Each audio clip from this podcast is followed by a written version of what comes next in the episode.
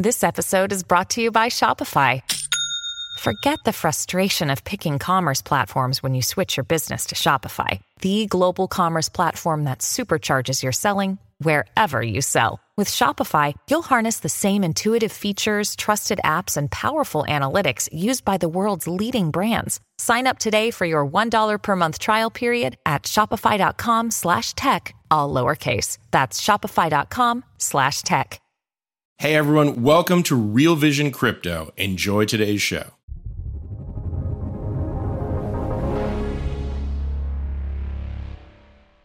Hello, welcome to Real Vision versus. The Defiant, our weekly take on the big stories that are going on in the news. And this week, I don't have one of my enormously long-winded intros because my hand, like a monkey, was firmly in the cookie jar of the Bored Ape Yacht Club and the imminent launch of Otherside. So we will get straight down to business. Welcome, Ash Bennington. Welcome, Camilla Russo, once again, to discuss the hot stories. Camilla, I want to go to you first. Elon Musk dominating the conversation. What do you make As of this always. story? Is it actually going to happen? That's the question. It looks like it's it's going to happen. Um, I, I think it's a done deal. Uh, I don't know if uh, what else is is kind of um, you know if, if we, we need to wait for final approvals or so on. But it, it looks like Twitter is accepting uh, his forty-four billion bid to buy the company, which is crazy. Like like when he first. When the announcement first came out, a lot of people just thought this was a bluff or he was joking or, you know, um, th- there was this, um, the, the bid was for fifty-four point two uh, a share. So it looked like a, a bit of, you know, a bit of a joke, but he, he was serious. Um, and it looks like it's happening. Twitter stock is up and, um, uh, funnily enough, uh, Dogecoin was up as well. Um, I, I just got a, a P R uh, pitch uh, yesterday saying um, Google searches for how to buy Dogecoin spiked at the same time that Elon Musk made made the bid for Twitter. So uh, I don't know. That's just, you know, Doge being the Doge attached to Elon. um, but I think like the the bigger picture here is the reason why uh, Elon said he's buying Twitter. Um, and it's about free sp- speech. So he sent a letter and he said, um, I want to make Twitter uh, a, a better platform uh, where there is less uh, censorship, uh, less restrictions on what people can and can't say. Um, and, you know, he wants to champion free speech. And this kind of unleashed this flood of obviously debate on the platform itself um, from, you know, people who supported um, his his stance, people against it, saying, well, you know, free speech is great, but it needs to be limited because there is Um, a lot of misinformation happening. There's hate speech. Uh, so there, there's this sense of uh, you can't have, you can't be tolerant to intolerance. It's, it's kind of this um, uh, way of uh, of counter arguing what Elon Musk is saying. And then there's this third argument which says, okay, um, free speech is great. Like uh, we want more free speech on Twitter. But the fact that there's a billionaire owning a huge communications platform is problematic. Maybe something um, as as big as Twitter should be controlled by, ideally, um, it, it should be a protocol. It should be more decentralized. It shouldn't be owned by uh, a single person. So I think like those are the main uh, three takes I've seen on this. Ash, how did you see this one? Yeah, I, I think uh, Cami, as usual, is spot on here. It does appear that it's going to go through. I suppose there could be some sort of regulatory uh, rejection, but that seems relatively unlikely here. Uh, the bid has been accepted by Twitter, so it looks like we're moving forward. Look, I think this is incredibly interesting. Uh, you know, Twitter uh, has, I'm a big fan of the platform, uh, but it has sort of stagnated somewhat from a features perspective. And there are these really interesting questions about free speech. Uh, you know, Cami sort of points out this idea uh, of the debate that's happening, and it's twenty twenty-two, so like everything else, it's highly politicized. Um, but look, I think there's a really distinct uh, difference between uh, harassment on the one hand and open uh, platforms for the free exchange of ideas. Look, you could get arrested uh, for harassment in nineteen eighty-seven. Uh, no one is arguing that the kind of uh, really egregious harassment should be permitted to go on. But look, we have to be honest. Uh, Twitter has had some challenges with this in the past. Uh, they censored one of the largest newspapers in the country, the New York Post, uh, over a story uh, about Hunter Biden's laptop. Now, look, you may not care about the Hunter Biden laptop story. I don't really care about the Hunter Biden laptop story. The New York Post may not be your cup of tea. But look, the reality is it's a very dangerous precedent to have platforms banning uh, reputable news organizations. It turns out that story now is being covered by the Washington Post. Twitter later rescinded uh, the New York Post's ban on the platform. But these are the kinds of questions that folks uh, have uh, about at least uh, the, the way that that was being enforced in the past. Moving forward, uh, it may be different. Look, the reality is this argument may be politicized, but I have to tell you, Um, no matter which side of the political spectrum you're on, whether you're a conservative or a progressive, uh, I think it's reasonable to be concerned about the idea uh, that reputable news outlets are getting censored on Twitter. Uh, and so it's going to be interesting to see what happens next. Obviously, the devil is in the details. I think Musk is saying all of the right things uh, again, but the challenge becomes execution. And once you find yourself uh, holding the car keys for the platform, uh, it's probably going to be more challenging Uh, than it appears from a distance. I think one of the big ideas here is how much is a platform responsible for the content on it, and how much should the individual be responsible for the content that they consume? And that it really is the debate at the heart of all of this. Yeah. Robert, don't you think there's a distinction to be made, you know, between, um, you know, death threats on the one hand and then publishing news stories that you don't like on the other? And to me, those things are getting conflated together in this argument. Yes, absolutely. And that, that, that really is the challenge for any protocol to say, yes, we're decentralized, any platform to say we support free speech. What is free speech? Donald Trump has said, no, I'm not coming back to Twitter because I'm on Truth Social and that's my platform and I'm staying there. I, I, I don't know how you do this. What I do know is that it, it's quite possible that we'll see Dogecoin become the official coin of Twitter. Um, hey, Robin, one note, Truth Social is built on Mastodon, uh, which, of course, is an open source uh, Twitter alternative. Really interesting, I think, just from a technical perspective, whatever you think of the politics. Uh, absolutely. Oh, that's the other thing to point out. Elon Musk said, uh, like, one of the main things he plans to do is open source uh, the Twitter log algorithm and, and code. So I, I thought that that was kind of an interesting piece to this yeah. as well. Yeah, there have been attempts to create a decentralized social media, um, and one of the key things is is open sourcing the social graph, so you can see exactly what's going on and you can see how filter bubbles form and then do something different with them. I think it's going to be really interesting. The other interesting part of this is that um, one of the kind of great pantomime villains of the crypto space, Justin Sun, as he wants to do, thrust himself firmly into the spotlight by offering to outbid Elon Musk to buy Twitter at sixty dollars a share. Uh, Justin Sun, who now goes by the moniker His Excellence, because he is a plenipotentiary for Grenada. He's a an emissary to the World Trade Organization, resident in Grenada. Ah, I wonder why he did that. Mm. Uh, and he attempted to to outbid Elon. But in the process, he's also trying to launch a stablecoin. And I, I, did you catch that story, uh, Cami, how Justin Sun is, is doing this decentralized algorithmic stablecoin called U S D D? U S D D, of course. Um, well, it's actually, yeah. it's actually U S D D, but it's U S D D. Yeah. Yeah, U S D D. Uh, I think, you know, like...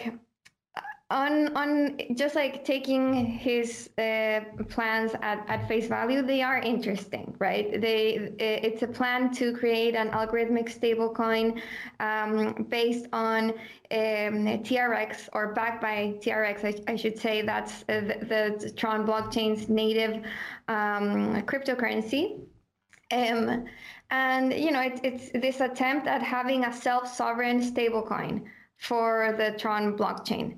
Um, and, you know, it, it raised some eyebrows because it's how it works. It's pretty close or or, or even maybe identical to uh, to how the um, uh, U S T, the, the Terra's uh, stablecoin works. You know, it's Terra, uh, U S T is backed by Luna. U S D D is, is backed by T R X. Um, it works in this uh, mint and, and burn mechanism um, to hold the one dollar peg. It's pretty much, you know, copy paste, uh, which is kind of Justin Tron's modus operandi. Like, it's how he works. It's, it's, you know, become an ongoing joke on how he just like blatantly copies everything. Um, but, you know, it's, uh, I, I was, um, it was interesting to see Do Kwon's uh, Terra co-founder or founder, I should say, um, his response to this. And he was like all for it. He was like, you know what? Um, the, the more our algorithmic stablecoins there are, the more self-sovereign stablecoins for each blockchain there are, um, the better it is for, for U S T. Like, it, it just le uh, le legitimizes this, um, this method, this way of, of building stablecoins. So that was an interesting take. Um, yeah, we'll see. I think, you know, people were also calling for, for Justin Um, Sun to add uh, Bitcoin as, as a reserve in the same way that uh, U S T uh, has done. Um, so yeah, maybe, I don't know, like maybe it works out and it's a way to legitimize algorithmic stablecoins, but I don't know if like Justin, Justin Sun's involvement in anything has served to legitimize things. We'll see how, how it plays out. There is a fascinating Verge article all about Justin that I recommend everyone read, because If if any of it's true, holy moly. When you need mealtime inspiration, it's worth shopping Kroger, where you'll find over thirty thousand mouth-watering choices that excite your inner foodie. And no matter what tasty choice you make, you'll enjoy our everyday low prices, plus extra ways to save, like digital coupons worth over six hundred dollars each week. You can also save up to one dollar off per gallon at the pump with fuel points. More savings and more inspiring flavors make shopping Kroger worth it every time. Kroger, fresh for everyone. Fuel restrictions apply. Uh, Ash, I saw you smiling as I, I was setting this one up. What's your take? You know, of all the sort of many subtopics we have in digital assets and crypto, uh, algorithmic stablecoins may be the one that I'm most naturally, biologically, almost skeptical about, uh, which isn't to say that it can't work. I just get a little bit skeptical when I hear, uh, you know, the terminology that gets employed. You hear about things like, um, you know, flexible supply and burning and minting. Um, for anyone who knows a little bit about the history uh, of traditional currency pegs uh, and how traditional currency pegs have broken in the past, I think I have that sort of residual concern. I know Cami knows about this from covering emerging markets. Uh, this is something that we've seen uh, before in the non-decentralized world, and it's been challenging. Not to say that we're not going to figure out how to do it, but I think there are real constraints around it, and I think there are significant challenges. You know, and ultimately, whenever I hear about an algorithmic stablecoin, you know, they are obviously they're exciting. The technology is really cool, but I guess the the most definitive thing that I would be comfortable saying is very, very, very, very, very early. Well, it's interesting. There's, there's so many talking points here. The you talked about the peg here. Luna and U S T actually broke uh, in spring of last year, and, and the way they broke was that Luna suffered a catastrophic loss in value, and everyone was trying to escape back to U S T. So you burn the, the Luna and you get U S T, but the redemptions were only able to manage, I think it was twenty million dollars at a two percent spread, and the system simply couldn't handle it. And so the U S T peg broke. They actually retooled the system, but this is hard coded into the contract. So you, if it happens in real time, you can't do anything about it. They have retooled that now.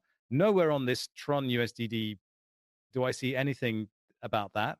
Um, what I do see, though, is the promise of a thirty percent fixed rate of interest on stablecoin deposits.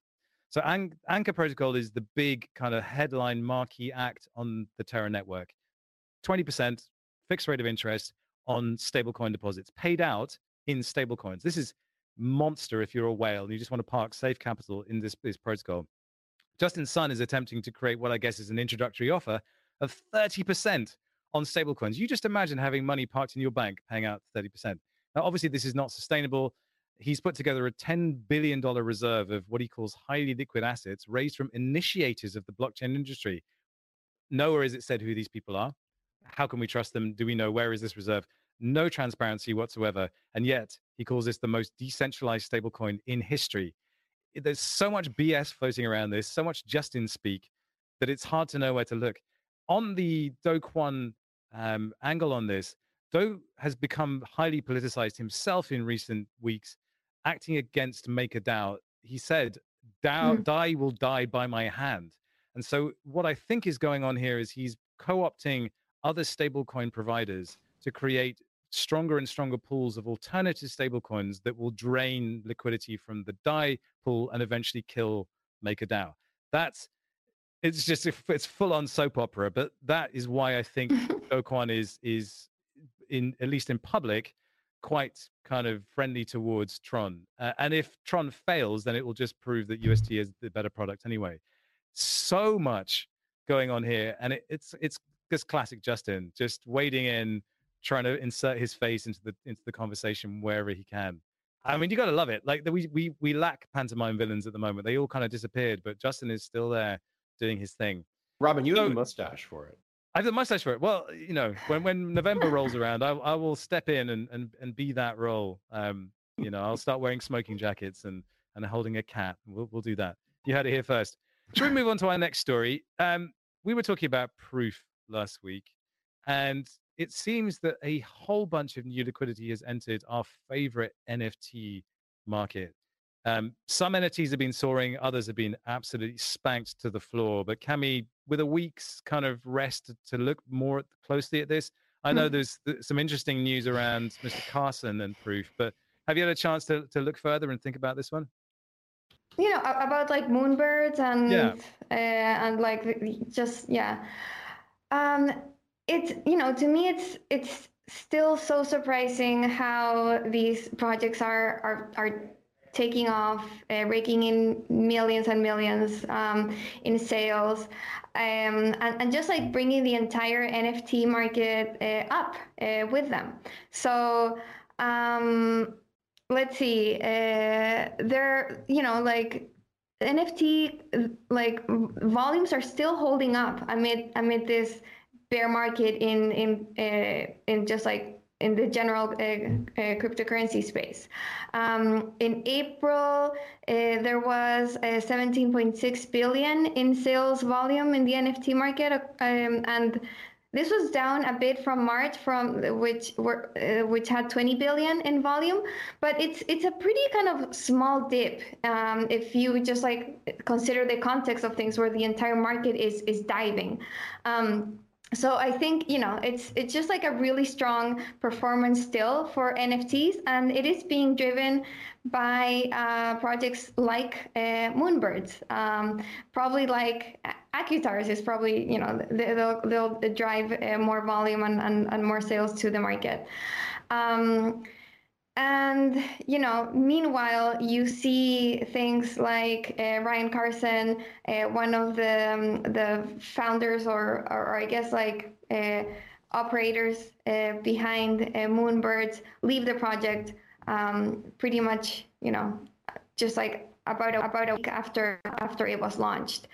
Um, so it's it's just like for me the, the N F T market is, is very hard to make sense of. It it seems like very irrational, um, just like these huge uh, sales, uh, like floor spiking. I think like Moonbirds had over like thirty E T H floor at some point. Um, I don't know where where it is at, at this moment, but um, and and remember like we talked about last week, this was because of the people that were backing it. And then like one of the main backers, uh, you know, leaves the project uh, a week later. So I don't know. Um, it's, a, it's just a, a little bit kind of uh, befuddling, I guess. So Cammy, there's basically a stratification of N F T buyers. There are the the lower level retail who try to buy the cheap ones and then flip them and, and get their way up. And then there are the the kind of what I would call art-loving whales who are still clinging onto their one-of-ones from the super rare Nifty Gateway days, who are hoping for a return of the good times in the art market, but are also buying N F Ts of a certain size, but one of them to bank and keep it for, for another time. And then there are just the the aggressive sharks who just buy up, you know, one hundred of a project and then flip them really fast. What's interesting, though, is just the way the the volume has kind of focused in on particular projects. Like Proof just sucked all the liquidity out of the market, and now we're seeing ApeCoin and Bored Apes and that whole ecosystem sucking the liquidity out of the market, and it's just destroying all the mid and lower tier projects apart from a handful. So it's really, it's really a kind of asymmetric uh, volume mm. profile at the moment, which is which is why it, on the, the the raw numbers look good, but actually the the spread and the distribution is is not so good. If if I can be a little bit kind of um, self-promotional here, um, I. Yeah, to me, it's just like I, I see all these like projects uh, taking off with not much substance there. Um, and, you know, I I have this like also uh, like my own N F T project with the Infinite Machine movie, uh, which uh, we're trying to fund with N F Ts. Uh, we announced uh, that Ridley Scott and his Scott Free production company uh, will be co-producing uh, the movie. Um, and, you know, Of, of course, I'm extremely biased. Like, this is the project I'm leading.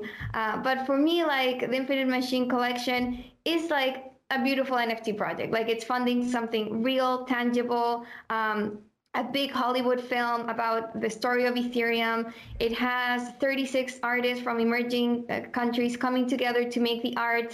Uh, There's uh, royalties going to these artists and to the community, uh, and, and that's kind of fixed in the, the smart contracts in perpetuity. Uh, so, it, you know, for me, it's like we try to make it like really legit, um, and it's good. You know, it's it's hanging in there. Uh, it's not doing badly, um, but nothing like the thirty E T H floors that something like Pixelated Birds fetch.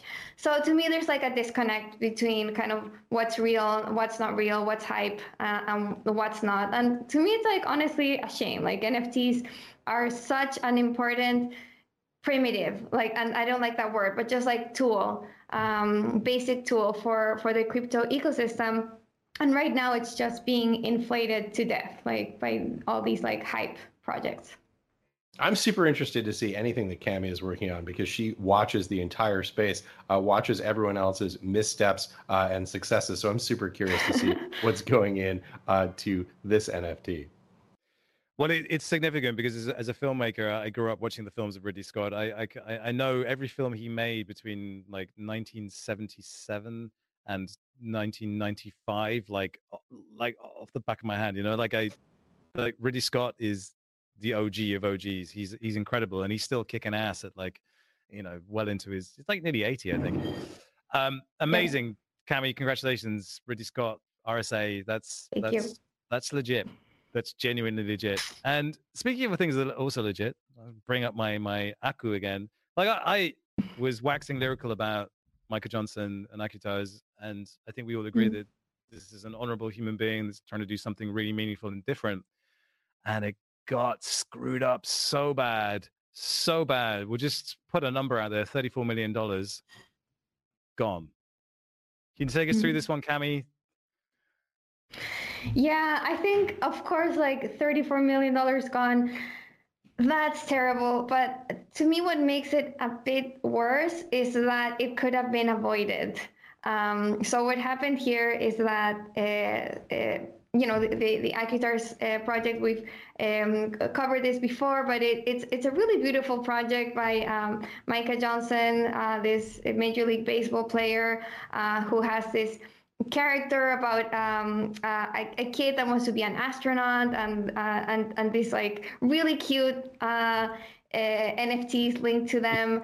Um, it's they're just lovely. They're beautiful uh, art uh, pieces of art. Um, and so there was a, uh, a, um, a, a mint happening um, where fifteen thousand of these uh, of these characters, uh, Akutars, were, were were being created. Um, in the lead up to this, somebody from the the community alerted to a potential exploit in the code, and the team looked into it and said um, everything was fine uh, and kind of dismissed it. Said no, you know, there's um, there's safeguards around this, like everything's gonna be okay. Um, and, you know, it wasn't. Uh, and the, that same uh, piece of code that uh, this community member alerted to was, in fact, exploited. And the the hacker, I think, didn't actually mean to um, to log thirty-four million dollars in, in the contracts. Uh, so It, th this word is a bit confusing. So the, the hacker kind of exploited the the the the, the um, you know the fault in in the code. Uh, thirty-four million was locked, and then he was like, if the Akutars uh, team admits its mistake and and admits that there there was an exploit, then I will unlock um, or you know unlock the the hack.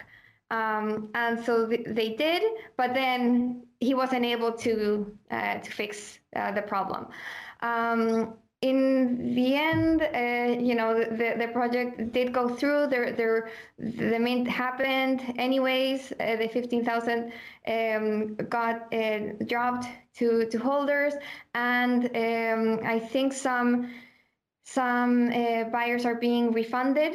So, you know, it has like a semi okay um, ending, but I think, you know, like main lessons from this is projects really need to listen to their community. Uh, more importantly, I think, you know, we've talked about this before, just how critical it is to have bug bounties um, and really kind of healthy uh, large bounties, uh, incentivizing um, uh, white hat hackers Uh, or non-malicious hackers to look at the code, figure out if there's an exploit um, before uh, deploying um, a, a contract. You know, this on top of audits, of course, which I don't think um, this this code had uh, either. So, you know, just it, it uh, so one one more hack to to show that you need, really need to be very extremely careful uh, in this space, because a lot of money is on the line. Yeah, it's a, it's a painful one, this one, because it's a project that I think everyone was rooting for and wanted to do well. The the exploit itself, the hacker exploited it and then unlocked it. It was another fault that actually locked the E T H in the contract, and it can never be recovered. Mm-hmm. It's not like you can go in and figure something out and then get it out. No, it's gone. Right. It will never come back. And and the refunds, so it was a, it was a descending Dutch auction, uh, what they call a true Dutch auction. So the price descends and you... you commit a bid at a certain price, the lowest bid would then be the price that you paid. So there were, there's a refund mechanism in place, and all of that is actually fantastic. It was just executed really, really, really badly. And I think you're right, Cami, when you're in that critical go, no go situation, no go, as bad as it looks, delaying is the right call, even if you're kind of ninety-nine percent sure. Uh, what happened after that was that they completely recoded the airdrop contract. Uh, there was someone from a completely other team that did it for free in twenty-four hours, completely ar architected it from scratch, and it went very, very smoothly. But yeah, it sucks. It really yeah. sucks. Yeah, and I think it's, you know, it's especially painful, I think, because Micah is one of the genuinely best uh, respected and most liked people uh, in the space. And it's, uh, you know, your heart goes out to him when you see a project like this. Look, I think, you know, Cami made some uh, important points, uh, particularly around code audits and bug bounties. But this just speaks to this sort of the general level of overall um, developmental maturity in the space and how these things get done. I think that what we are going to see uh, in the future uh, is going to be some of these best practices becoming more standard uh, and, a, and a mechanism in place to evaluate them. So, you know, this is something that we have some experience with uh, in the open source software development side, and, and even indeed on, on the uh, closed source software development side, where you see things like A P Is where there are bug bounties. But the reality is uh, that this represents a shift in the way uh, that people are going to need to think about these things, things like code reuse, code audits, automated testing, bug bounties. To people who are software engineers, these are terms, uh, they're all very familiar, uh, but finding a way to bring these best practices into our space uh, in a way that they can be consistently evaluated uh, and that there can be transparency ultimately uh, for the people who are the consumers uh, of the products, meaning the people who are buying the N F T. So you understand uh, what you're investing in is something that is going to be, uh, you know, I think absolutely critical to making this mis uh, space more mature, secure, and trusted. But it takes time to get there. This is a, a culture of evolution. Uh, and I suspect, unfortunately, that this isn't the last conversation we're going to be having uh, about this type of exploit. Yes. Well, the, the good thing is that it probably won't take that long to make back thirty-four million dollars in secondary sales um, on a collection of fifteen thousand. So there's a silver lining there. At Evernorth Health Services, we believe costs shouldn't get in the way of life-changing care. And we're doing everything in our power to make it possible. Behavioral health solutions that also keep your projections at their best? It's possible. pharmacy benefits that benefit your bottom line? It's possible. Complex specialty care that cares about your R O I? It's possible. Because we're already doing it. All while saving businesses billions. That's Wonder made possible. Learn more at evernorth.com slash wonder. Uh, but another silver lining that we wanted to talk about was uh, it's airdrop season. It might well soon be layer two airdrop season, with one of the kind of most hyped layer twos, Optimism, launching a retroactive drop with its O P token. Cami, I know you were keen to talk about this one. Yeah, um, you know, I, I think uh, it's it's interesting to see um, airdrops kind of uh, returning, like m- making new headlines. Uh, I don't think we, we had seen kind of a, a big airdrop like this in, in a while. Um, and it just like puts layer twos in, in the forefront uh, again. Um, and uh, in this case, uh, Optimism, um, the scaling solution for Ethereum using optimistic rollups, uh, they have been Uh, live for um, for a few months now. Uh, they they kind of rolled out in in phases uh, with just uh, kind of this very s- simple um, like transfer mechanism. And recently they they uh, they included a computation to, to the platform. So um, it's it's being used by. Uh, by more projects now. Um, and so with with increased use, uh, an, an airdrop uh, makes sense to reward uh, users of, of uh, their platform um, and also incentivize increased uh, use. So um, I think, you know, uh, interesting about this airdrop, um, it was, you know, retroactive, like, like we've seen, um, like how, what's become, become so common so far. Uh, rewarding past users, but uh, something that's maybe a little bit different. It's like combining um, airdrops with uh, liquidity mining, maybe. Um, uh, this will be an ongoing airdrop. Uh, so they've airdropped past users, but they will continue airdropping O P tokens to uh, future user, users uh, of the uh, platform. Uh, Uh, going forward. So I believe they've dropped five percent of O P total supply, and they have, uh, where was it? I think it was like fifteen percent or so of uh, of total supply um, uh, allocated for for kind of this airdrop, like for like the community um, using Optimism. And so, you know, this points to what's next. Like uh, I think kind of uh, in In the horizon is potentially um, Arbitrum is the other uh, Ethereum scaling solution that doesn't have a token um, that people might kind of be wait like speculating um, that they will uh, launch a token. In the end, it's like for for all these projects with, without a token, uh, I think kind of the pressure becomes uh, large enough that uh, in the end, you know, they, they are kind of forced to give that uh, ownership and incentive to uh, to their communities, and um, that's what we're we're seeing uh, with Optimism. Um, a final piece to to point out is this: there's this kind of um, innovation in uh, in governance as well. Uh, they they have this. Uh, something called like Optimism Collective, uh, which is a bicameral, like like two groups uh, within its governance system. One is um, controlled by by the Optimism token, the other one isn't.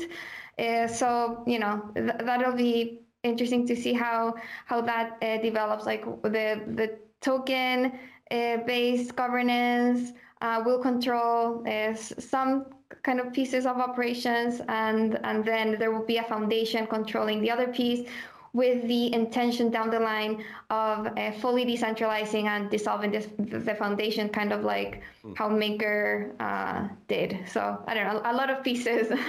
we, we continue seeing these kind of experiments in in token distribution and uh, and governance. Ash, do, do, does anyone care about layer twos outside of the the inner circle of Ethereum? from from where you're sitting? Well, you know, they care when gas prices become exorbitant and make transactions that would otherwise be interesting uh, economically infeasible. I think scaling is obviously a topic that we're going to hear more about, um, particularly as volume increases. And in fact, as the popularity uh, of Ethereum uh, and Ethereum-related protocols increase, uh, you're going to see the necessity of figuring out ways to scale it. Uh, in terms of the airdrops uh, and L two solutions, I mean, it's kind of like chocolate and peanut butter. It's a little surprising that it took this long to come together. Uh, but clearly, I suspect this is going to be something we're going to see more of Uh, in the future. I've been keeping an eye out for like what makes sense of all of this, and weirdly enough, I think it's wallets. So I've been kind of interacting with these protocols, and it sucks. Like MetaMask, basically, it's a horrible user experience, but we all use it because we're kind of just stuck there. And what I'm kind of becoming more aware of is better wallets out there. They're not perfect. So wallets like XDeFi and Rabbi are starting to make the experience of interacting with other networks more pleasurable. that is, you go to an Avalanche protocol and your wallet instantly switches to Avalanche. Other things like you sign a transaction, it will give you much more information about what it is you're signing. It'll translate the contract into something you can actually read. And Ash, you were talking about greater transparency over what we're actually doing here. I think the wallet is is the battleground for some kind of explosion in in user experience, but also um, people being braver to try stuff out, because it for the casual user, it just sucks. But when I look at what's possible on these other networks, there's just so much exciting stuff going on. Nobody apart from the big whales wants to go there. So you, when you track the whale wallets and see what they're doing, you go, this guy's making a fortune, but he's not doing anything particularly wild. He's just brave enough to go and try a different network. So I, I really feel like alongside these layer twos, we have to see a massive and rapid acceleration in the maturity of the wallet experience in general. And I'm really excited to see where that goes. I think someone's going to launch a fantastic wallet soon. I just don't know who that is. Yeah, U I U X is a major constraint in the space.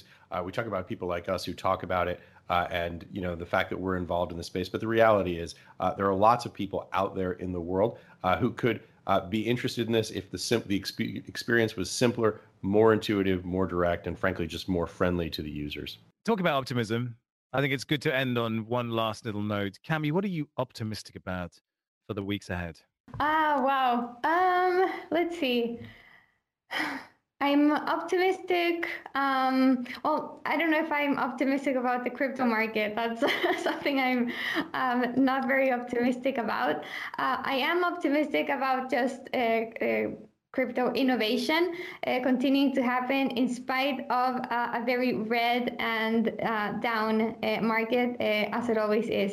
Um, I'm also optimistic about uh, the um, our, our event at Colony, the Defiance uh, headquarters in, in Brooklyn, in Dumbo, uh, happening tomorrow. Uh, this is the second one uh, we've had, uh, Conversations at Colony. So um, if you're in New York, uh, come join us. Uh, so it sh- should be a good one. We'll have uh, Tarun Chitra and Laura Shin uh, in, in a panel with me. Tarun is like, there's Galaxy Brain and there's Galaxy Brain. Tarun is just on yes. another planet. And he has the wildest mm-hmm. hair as well. Amazing dude. Ash, what are you optimistic about? Uh, Robin, I'm really optimistic about pessimism. Uh, I think that we're going to continue to see uh, more exploits, more novel mechanisms, more novel categories uh, for exploits. Uh, we didn't get a chance to touch on Bored Apes, but probably an important story. Uh, the fraudulent mint with Bored Apes, caused not by a flaw in the underlying code itself, but a flaw uh, or a hack, I should say, of their Instagram account. This sort of brings up uh, a challenge that we probably haven't discussed enough, which is the uh, ability for uh, hackers to exploit related ancillary platforms in the Web two format uh, and to misrepresent uh, what's happening uh, in a decentralized platform and therefore to exploit it. This is a challenge that I think we're going to continue to see going forward. Actually, you know, speaking of novel categories of exploits, uh, we've covered three, I guess, uh, here in the last uh, in the last uh, two shows. Uh, you know, number one, we talked about uh, the Beanstalk exploit, which was a, a governance exploit. Uh, today, we talked about uh, the Aku exploit, which in fact was a, um, you know, basically a burn mechanism, a break in the code, not a theft. Uh, and now we're talking about these Web two exploits, ancillary platform exploits that lead users uh, to do things uh, that they would not otherwise do, uh, though there is no inherent exploit in the code uh, or in the governance structure. This is going to take a long time to sort out figuring out mechanisms and uh, practices that allow users to understand what's truly happening on the platform and what's not. Uh, it's going to be a challenge. We're going to continue to see more challenges. Doesn't mean I'm not optimistic uh, about this space in the long run, but I think we need to be realistic about the fact that we're probably going to have to fasten our seatbelts, a bumpy ride ahead. You know, the thing is, if you own, you know, a three hundred thousand dollars, four hundred thousand dollars asset and you don't look after it properly, then that's on you. I think really, if you own a Bored Ape and you're not like really geared into check Discord, check before you send, then you deserve to get wrecked, honestly. And that's a lesson you'll learn the hard way. But yeah, you need to, you needed to learn it. And that really gives me a chance to talk about the thing I'm optimistic about, which is the imminent launch of uh, the Bored Apes Otherside, their metaverse. I had a chance to look into it properly this week. I think it's going to be phenomenal. It's a It's a really fresh take on the metaverse. It's driven by storytelling, and it's going to, if they get it right, allow any N F T project to come and be a participant in this shared story creation. It's a big idea. I was massively skeptical about it, but I think I see where they're going with it, and I, I'm really excited about it in a way that I, I was not expecting to be. We'll deliver a video on Friday to explain why, but that is a fitting place to end it. Thank you so much for joining us, Ash. Thank you, Cami, as always. And for those who are part of the Aku family, welcome. It's not over. It'll be a fun ride to the moon. Thanks. See you next time.